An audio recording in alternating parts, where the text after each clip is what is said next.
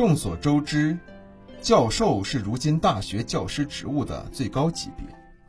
我们也常常把那些学问高的人尊称为教授。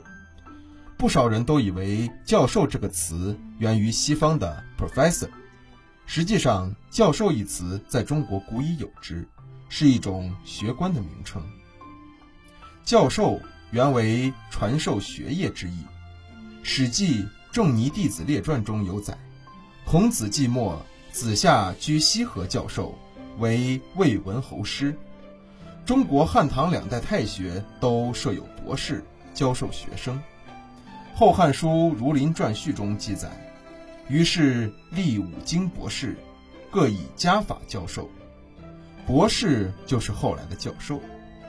而后教授逐渐发展成为学官名，直至近于汉唐所示的博士。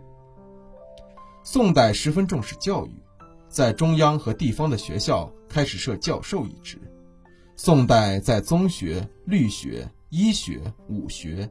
以及各路州县学均设置教授，以及各路州县学均设置教授，位居提督学士官之下，以经义教导诸生，并掌管学校课室等事。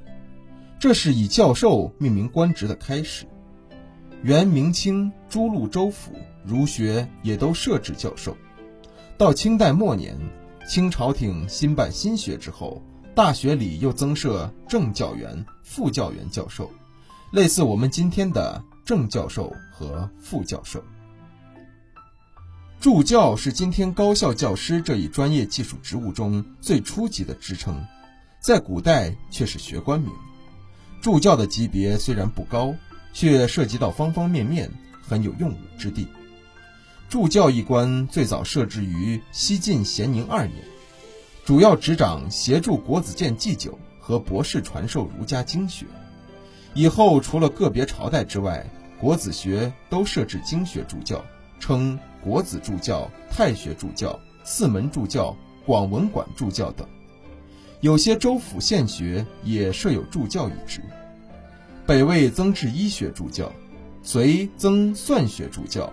唐增律学助教，协助博士传授专门技术知识。